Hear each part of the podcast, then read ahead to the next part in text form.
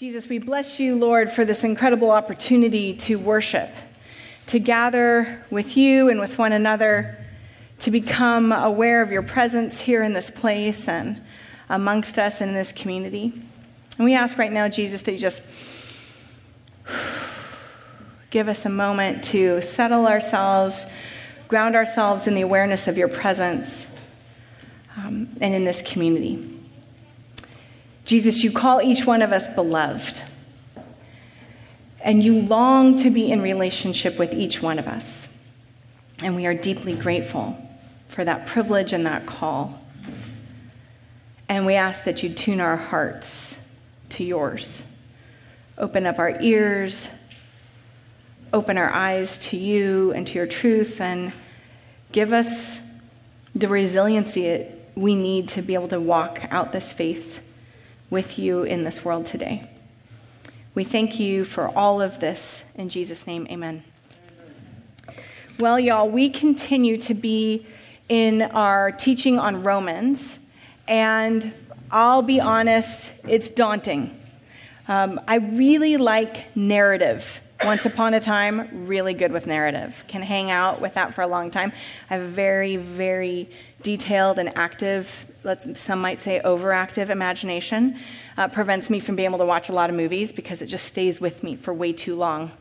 Um, and last night I fell asleep actually listening to some podcasts with N.T. Wright teaching on Romans, so I dreamt that I was a student in his class and really unprepared. So that's all here in the room, um, and all of that imagination comes to pass. Our first introduction to our Romans study I preached just two weeks ago, and we called it Not Ashamed not ashamed of the gospel of Jesus Christ. And I think we talked about how for a lot of us, even that phrasing feels very bumper sticker Christianity and can cause in many of us um, a hearkening back to days of simpler faith where maybe we were blissfully unaware ignorant of some of the complexities of the world or even of our text. And so we kind of wrestled through that, but I was hoping at the end we were landing on actually, we don't have to be ashamed of this good news Paul is proclaiming. But many of you, as we kind of talked through what was that good news and how Christ is the fulfillment of all these covenant promises and it's a universal promise for all, many of you kind of slightly called me out for the fact that I stopped short of some difficult verses because that's not the Spark way. So the next week, some of you were also disappointed that we just jumped right to the conclusion of Romans. We got all the way, Pastor Kevin just jumped on up and did Romans 16 and tried to explain to us who is in the room.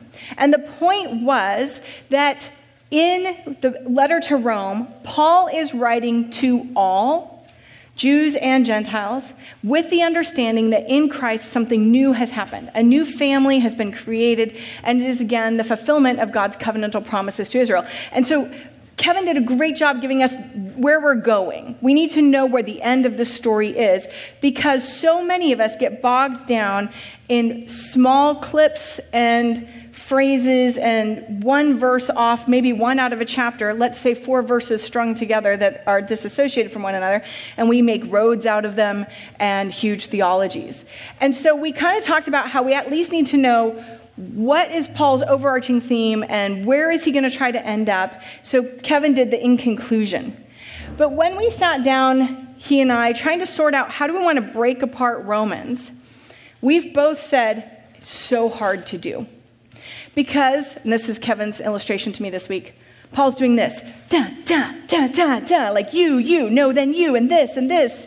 And because he's going back and forth so often, it was a nice move. You did a little dance move. Don't act like you didn't do it. Paul's doing this back and forth. Um, it was very, I resonate with it. And so I don't know if you, you, guys, many probably familiar with the Bible Project and their fantastic videos they put up. And I'm always jealous of how they get all of it onto one page, right? So I'm going to try to do all of Romans. To, I'm just joking. I'm not going to do that at all.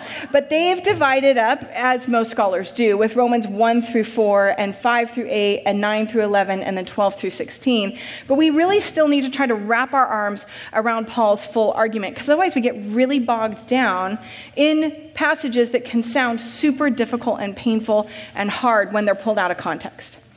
But because this is the Sparky way, I am going to pick up in Romans 1:18 and I am going to read a bunch of text rather quickly because for the sake of time and your attention span and all of those things go home. And we were joking if we could just give everybody a chance go read romans 1 through 16 then we'll come talk right? Or a master's class on romans 16 then we can break apart the little bits we'll try to do some today. For the wrath of god paul writes after he's not ashamed of the gospel for the wrath of God is revealed from heaven against all ungodliness and injustice for those who by their injustice suppress the truth. For what can be known about God is plain to them because God has made it plain to them. Ever since the creation of the world, God's eternal power and divine nature, invisible though they are, have been seen and understood through the things God has made. So they are without excuse. For though they knew God, they did not honor him as God or give thanks to him, but they became futile in their thinking and their senseless hearts were darkened. Paul, by the way, is grabbing hold of a lot of rabbinic conversation and discussion about how do we know that there's evidence of God in the world. And they would argue, and the rabbi said often, the mere creation argues for the creator. You can't, and, and Rabbi Akiva would say it this way like, come and prove to me that God exists. And he would say, Your clothing. How do I know that it was made. And they're like, well, obviously a tailor made it. And so, so too it is creation, right? Creation itself calls out that it's been fashioned and made. So, this is a little bit of the argument that Paul is coming into regarding all of humanity, specifically the Gentiles, those who are non Jewish, that ever since the creation of the world, we have been knowing that there is a creator. Claiming to be wise, they became fools, and they exchanged the glory of the immortal God for images, resembling a mortal human or birds or four footed animals or reptiles. That's the whole of the world of the Hebrew scriptures that Paul has been in, as well as the Greco Roman world that he's in this day. Therefore, God gave them over in the desires of their hearts to impurity, to the dishonoring of their bodies among themselves. They exchanged the truth about God for a lie and worshiped and served the creature rather than the Creator who is blessed forever. Amen. For this reason, God gave them over to dishonorable passions. Their females exchanged natural, natural intercourse for unnatural. In the same way, also the males, giving up natural intercourse with females, were consumed with their passionate desires for one another. Males committed shameless acts with males and received in their own persons the due penalty for their error. Don't worry, we'll get there. And since they did not see fit to acknowledge God, God gave them over to an unfit mind and to do things that should not be done. They were filled with every kind of injustice, evil, covetousness, malice, full of envy, murder, strife, deceit, craftiness. They are gossips, slanderers, God haters, insolent, haughty, boastful, inventors of evil, rebellious towards parents, foolish, faithless, heartless, ruthless. They know God's decree that those who practice such things deserve to die. Yet they do not only do them, but even applaud others who practice them. By the way, notice how often uh, people who want to use verses to uh, judge other people pull out, you know, haughty, boastful, and rebellious towards parents. Okay, Romans 2 continues. Therefore, Paul says, you are without excuse, whoever you are, when you judge others. For in passing judgment on another, you condemn yourself, because you, the judge, are doing the very same things. That long list Paul just gave, everybody's guilty. We know that God's judgment on those who do such things is in accordance with truth. Do you imagine, whoever you are, that when you judge those who do such things and yet do them yourself, you will escape the judgment of God? Or do you despise the riches of his kindness and forbearance and patience? Do you not realize that God's kindness is meant to lead you to repentance? But by your hard and impenitent heart, you are storing up wrath for yourself on the day of wrath when God's righteous judgment will be revealed. He will repay according to each one's deeds. To those who by patiently doing good seek for glory and honor and immortality, he will give eternal life. While for those who are self seeking and who obey not the truth but injustice, there will be wrath and fury.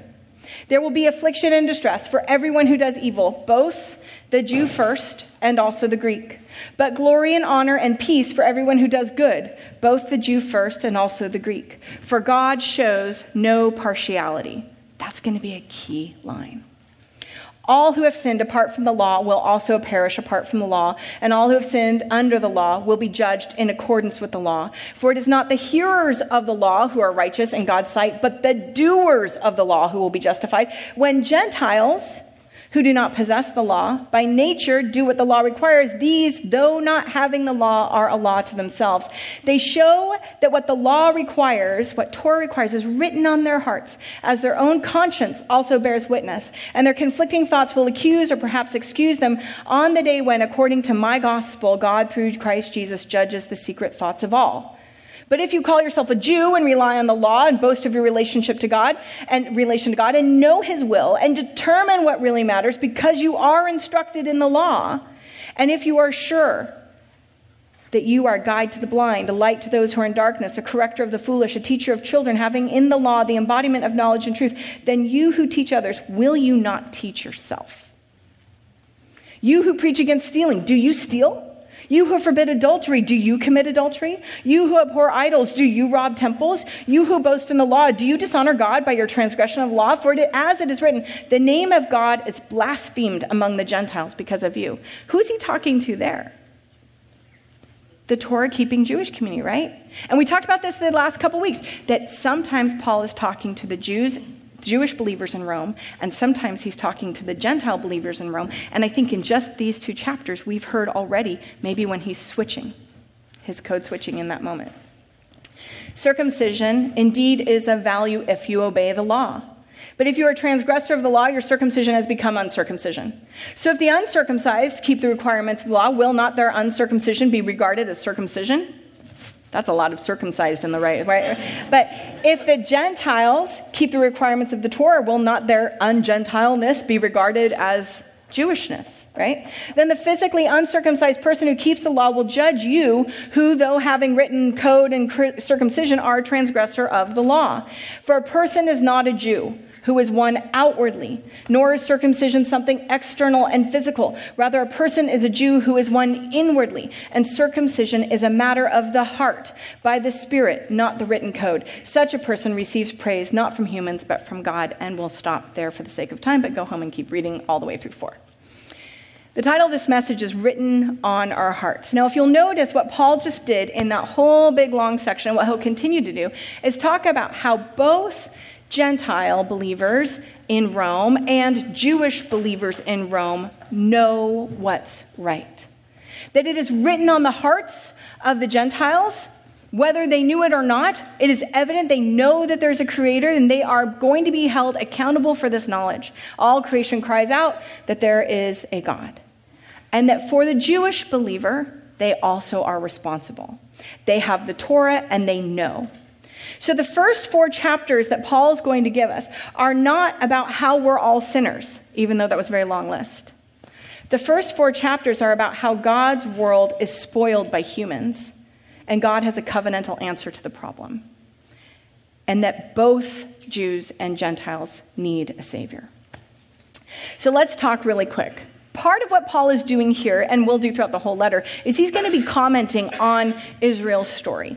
And some of what he's going to be trying to get us to do is remember Genesis. Remember there was a sneaky snake. Remember that after that sneaky snake, there was sin, murder, death, fratricide, pain. There's Nephilim, which is a very weird thing that happens between angels and humans and unnatural relations. And there's wicked humanity, God's like, all right, that's it. Everybody's wicked, gonna have to wipe this place off. Humanity, God's weeping for the fact that He's created the world. He destroys the world with flood, rebaptizes, recreates the earth, brings it back. And then, right after, Noah follows those commands. All right, fruitful and multiply. Then there's a drunken, naked thing that happens, very bad. And then we'll have the Tower of Babel. That's a hard mess. And so, eventually, all of this leads us to the deep need for Abraham, which Paul's going to get to. So, all of this is to remind us that when this story started, sin entered the world, and it's been a mess ever since. And both Jews and Greeks are under the power of sin, and we all know it, and we all know better. When Paul starts to say things like, circumcision. He's not just talking about a physical circumcision of flesh. He's quoting back to Deuteronomy 36 with, with Moses. The Lord your God will circumcise your heart and the heart of your offspring, so that you will love the Lord your God with all your heart and with all your soul, that you might live. That number one commandment, the oneness of God, all here. Here, all the way back, Moses is saying this can't just be an outward physical sign. This must be something that happens to your heart. The prophet Jeremiah will also quote God there and say, I will put my law within them and I will write it on their hearts. This is as they're going to come back from exile where they've disobeyed again and where they need to be brought back. And God's like, you know, now we just need to start writing Torah on their hearts. And in this passage, and then in passages with Amos and with Isaiah and others, and this all seems to be what Paul is drawing on, he's saying, and then the Gentiles come in. That's the promise, and that's the story.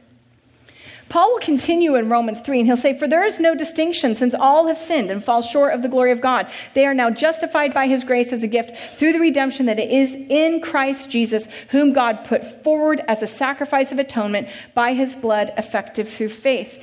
He is telling us in all of 1, 2, and 3, and 4 that all need help, that no one can boast. As Kevin mentioned last week, that a lot of Romans is about privilege and power and about actually saying that doesn't exist in Christ. Everyone sins. We all need rescue. Gentiles sin. Jews sin. We all know better. We all need Jesus. And Paul is trying to explain why, specifically, Gentiles do not need to become Jews in order to follow Jesus. And that's a big thrust of his argument here. So, quick history lesson. Ready? Before Paul writes this letter to Romans, He's been to Jerusalem another time. Acts chapter 15 talks of Paul's visit to Jerusalem. And when Paul gets to Jerusalem, there's a little bit of an uproar because there's been some rumors that he's letting Gentiles in. And that he even brought a Gentile up to make a sacrifice and an offering. And some people are upset. So there's a council in Jerusalem, and they are going to meet and try to figure out what are we going to do with this ragtag group of non Jews that are hanging around this Jesus story. Apparently, Peter tells us that the Holy Spirit fell on them. I mean, what are we going to do about that? That was only supposed to happen to the rest of us in Acts chapter 2. How are the rest of these? That was just a Jewish event for Shavuot. Like, how is this thing happening at Cornelius' house? So they have a council and they get together, and Peter's going to say a few words, and Paul's going to say a few words, and James, Jesus' brother, will listen.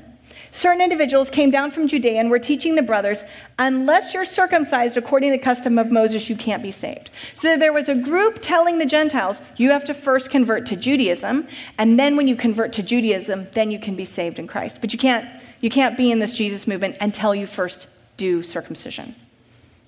After Paul and Barnabas had no small dissension, I imagine that is like the greatest understatement of the world, and debate with them, Paul and Barnabas and some of the others were appointed to go up to Jerusalem to discuss the question with the apostles and the elders. So the whole assembly kept silence and listened to Barnabas and Paul as they told of all the signs and wonders that God had done through them among the Gentiles. They're like, this happened, this happened, we got to tell you a story. It's like beyond our imagination and understanding, but Gentiles are coming into the story. So here's what James says. He's the head of the Jesus following community in Jerusalem. I've reached the decision we should not trouble those Gentiles who are turning to God. But we should write to them to abstain only from things polluted by idols and from sexual immorality and from whatever has been strangled from blood. The ruling of the Council of Jerusalem in Acts 15 is that the believing Gentile was to be regarded as a righteous Gentile and was to be allowed in. But it was also that Gentiles should not disregard the faith of the Jews and the practice of the Jews. And they need to obey the apostolic decree from Acts 15. They can't hurt their Jewish and brothers and sisters, but they rather should walk in love as sharers in the promise of God through faith in Jesus. So they can't just walk up and go, hey, you guys, I got this great food that was recently sacrificed to a Greco Roman idol. Would you all like to come and eat? Like, they're not to do that right? In order, maybe for the sake of table fellowship alone, of community alone, come together and sit with one another and eat, right? Don't drink blood, don't eat blood from an animal. Like, this is something. It's, it's, a, it's a step too far for the, your Jewish followers of Jesus. They're not going to be able to share community with you, so please don't do those things. And Paul has already been part of that conversation. He's already been to Jerusalem, and he already knows that this is the ruling for all Gentiles going forward. And that is going to still be the ruling for the Roman community, too. They have to find a way to share community. So he will still hold that the Gentiles need to do this. But he's also going to have to tell the Jews in Rome they don't need to do more than this. They don't need to do more than it. Paul's not asking the question, is God the God of the Jews only? He's not asking that question. He's not asking the question, is God the God of the Jews also? Of course, he's God of the Gentiles. Is he also God of the Jews? He's not asking that question. He's not asking the question, do Jews who become Christians remain Jews? He's not asking that at all. He's not in any way suggesting that a person who's Jewish isn't going to remain a Jew once they become a follower of Jesus. Do Jews who become Christians continue to keep Torah? He's not asking that question either, of course. Of course, they're going to continue to keep Torah. He's not questioning whether or not the Torah is still valid for the Jew. He's not questioning whether or not believing Jews are Christians. He is asserting that all will be judged equally and that there's no privilege to be found. That your ethnicity does not give you a privilege or power in Christ, that we all fall short and we all need Jesus. Whether you have the Torah or not, you still need saving. So Paul is asking is Israel's God, the one and only God, also the one God of the whole non Torah keeping world? And his answer is yes.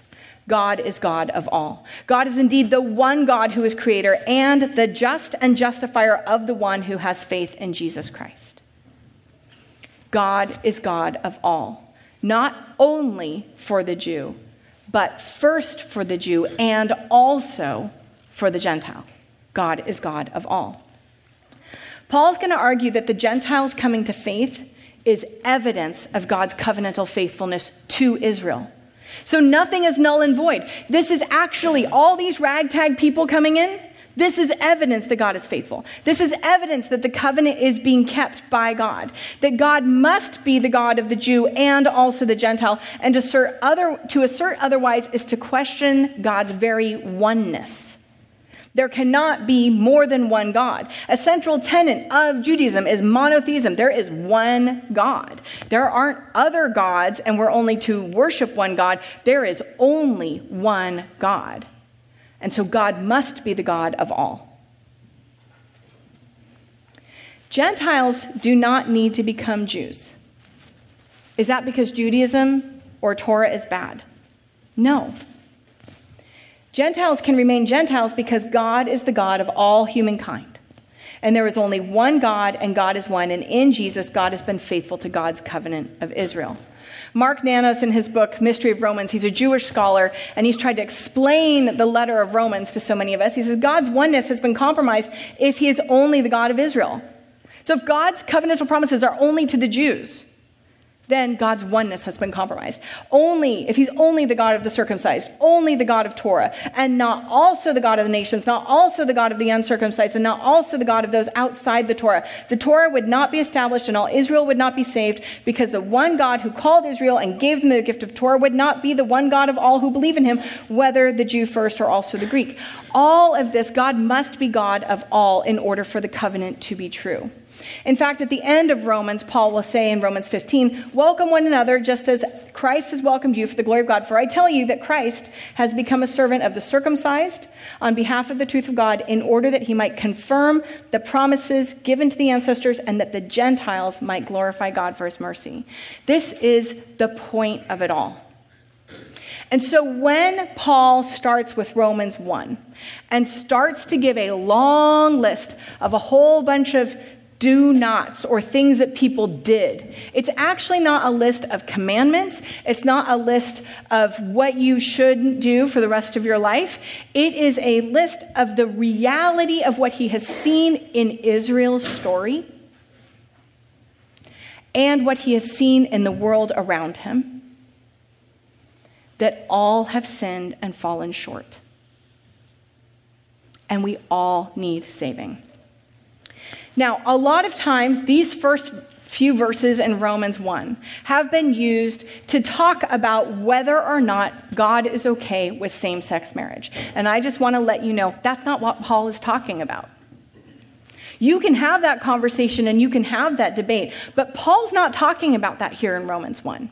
In fact, it seems like what he is maybe referencing is a very theologically similar passage that's found in the Wisdom of Solomon, which is a Greek text that is wasn't part of the canon, but people were listening to it a lot and was Wisdom of Solomon. You can find it in the Apocrypha. And it was written in like maybe the mid 100s BCE, and it was making its rounds. And in the Wisdom of Solomon, particularly in these passages of the Wisdom of Solomon, you can find it on BibleGateway.com, etc., that same list is very, very similar. The same list of all the things Paul says, don't do this, don't do this. So it seems like he's sort of chatting on that, at least pulling it, referencing something that they knew. But guess what that wisdom of Solomon list was doing?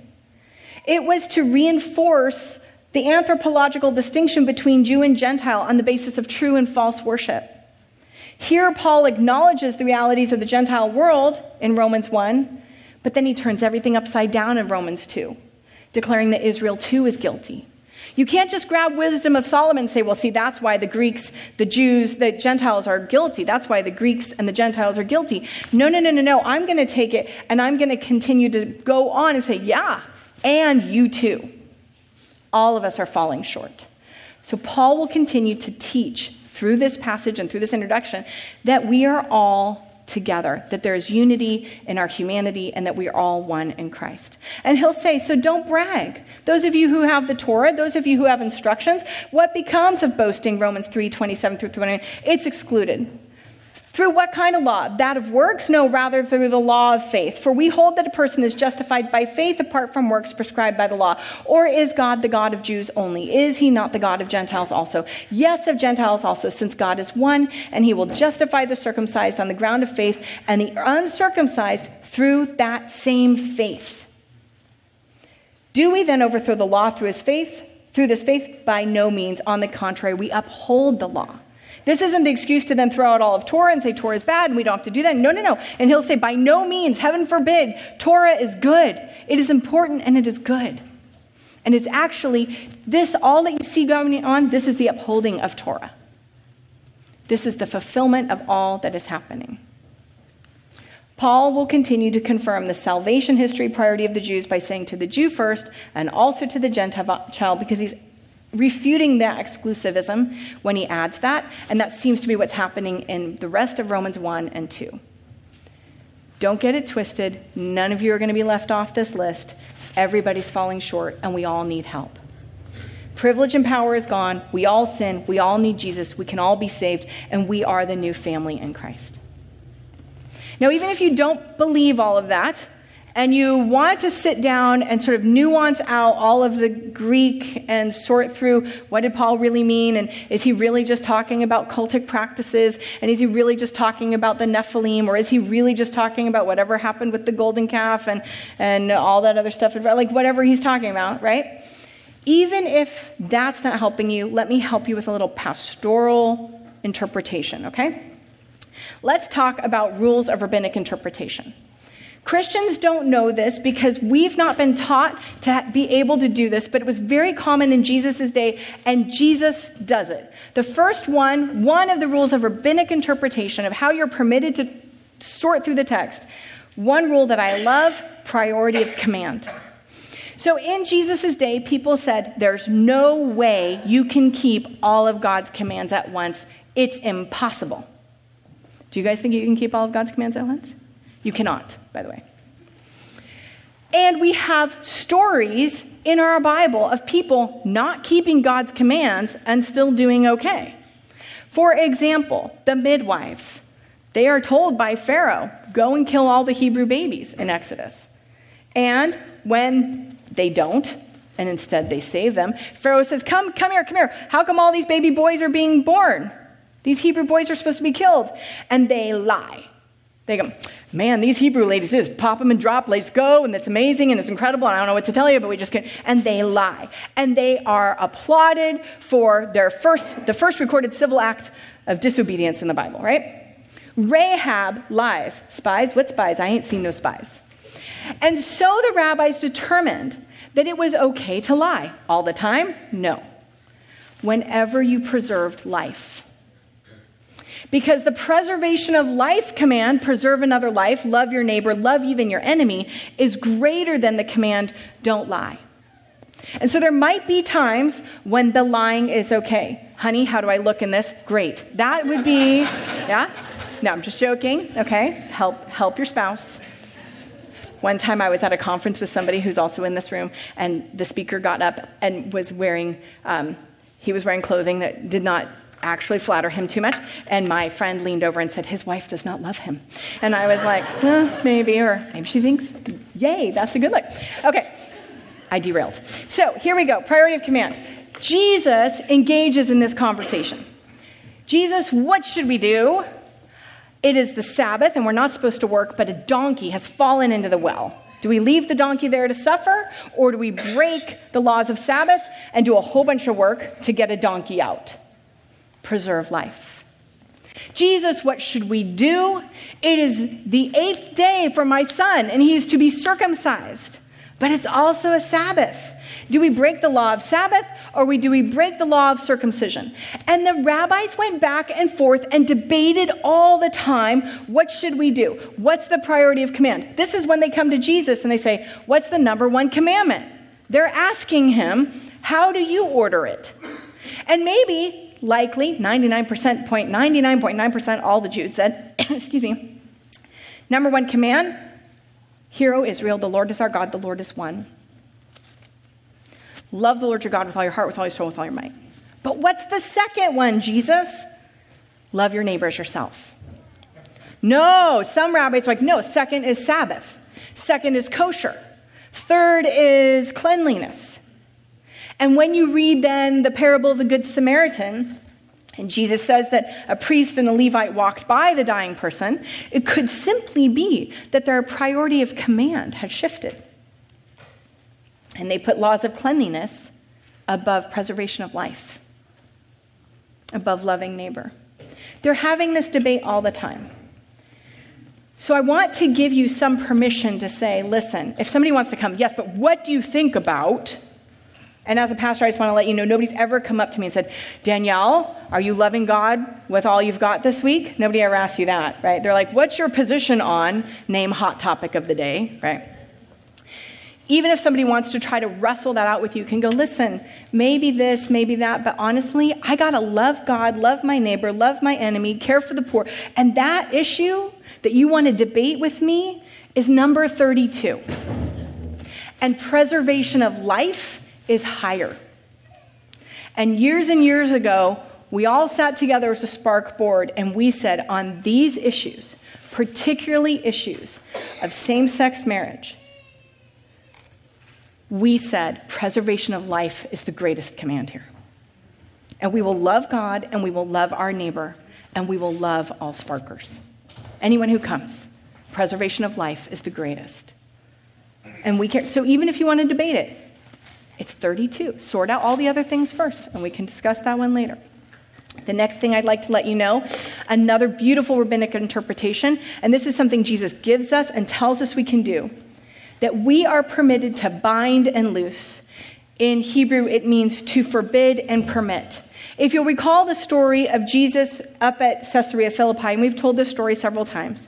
Jesus is at Caesarea Philippi with his disciples, and it's a pretty sketchy area.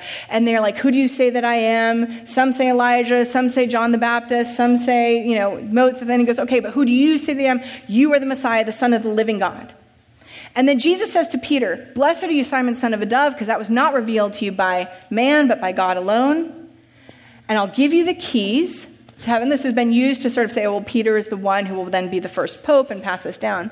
And he says to the community of disciples there, Whatever you bind on earth will be bound in heaven, and whatever you loose on earth will be loosed in heaven. This phrasing binding and loosing, was known in Jesus' day and even today as the highest order of authority that you could have as a rabbi. So there are different levels of smicha, of rabbinic authority given. My friend Ari has the first two levels, but he doesn't have this level because this is the highest one you can get. And Jesus gives it to us. And what this means is that you can determine in community with one another, by the power of the Holy Spirit, what do you forbid and what do you permit. So, can you have a glass of wine? Well, you might say it is forbidden to get drunk because that just leads to naked and ashamed throughout the entire Bible, so you don't want to get drunk. But you can have a glass of wine. Well, what if there's somebody there who's struggling with addiction? Well, then, no. Preservation of life would be the higher command. And so we would forbid it in this circumstance, but permit it in this other. See how it works? People do this all the time, they just don't know they're doing it. Can I see a rated R movie? Yes to Amistad, no to Showgirls, right? I'm just saying you've sorted this out all the time. Just That's not a from on high kind of thing. It is just to say, I've, not, I've actually only seen one of those movies, and it's the Amistad, so I can't tell you about it. I just know I'm not supposed to see it. So, you bind and you loose. Kevin's laughing really hard. Okay.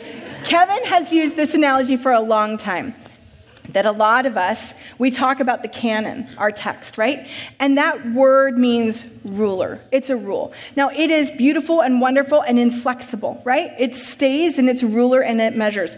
But the idea of binding and loosing is that within that rule, you can stretch and expand and make, you have authority as followers of Jesus, together with the power of the Holy Spirit, to make interpretations that say yes we think within priority of command that we can loose this to say yes here, and we can forbid over here. And we wrestle those things out. And everybody is doing it, and every church is doing it all the time. All the time. We forbid this, but we've loosed this. And you can imagine, I'm really, it's hard for me because I want to say like the examples in my head, but you can imagine even some of the hypocrisy that comes into this. We forbid same sex marriage, but we allow adultery. Or when it happened, we looked the other way, or we just had somebody go to counseling for three months and then come back. I mean, I don't know how it gets sorted, right?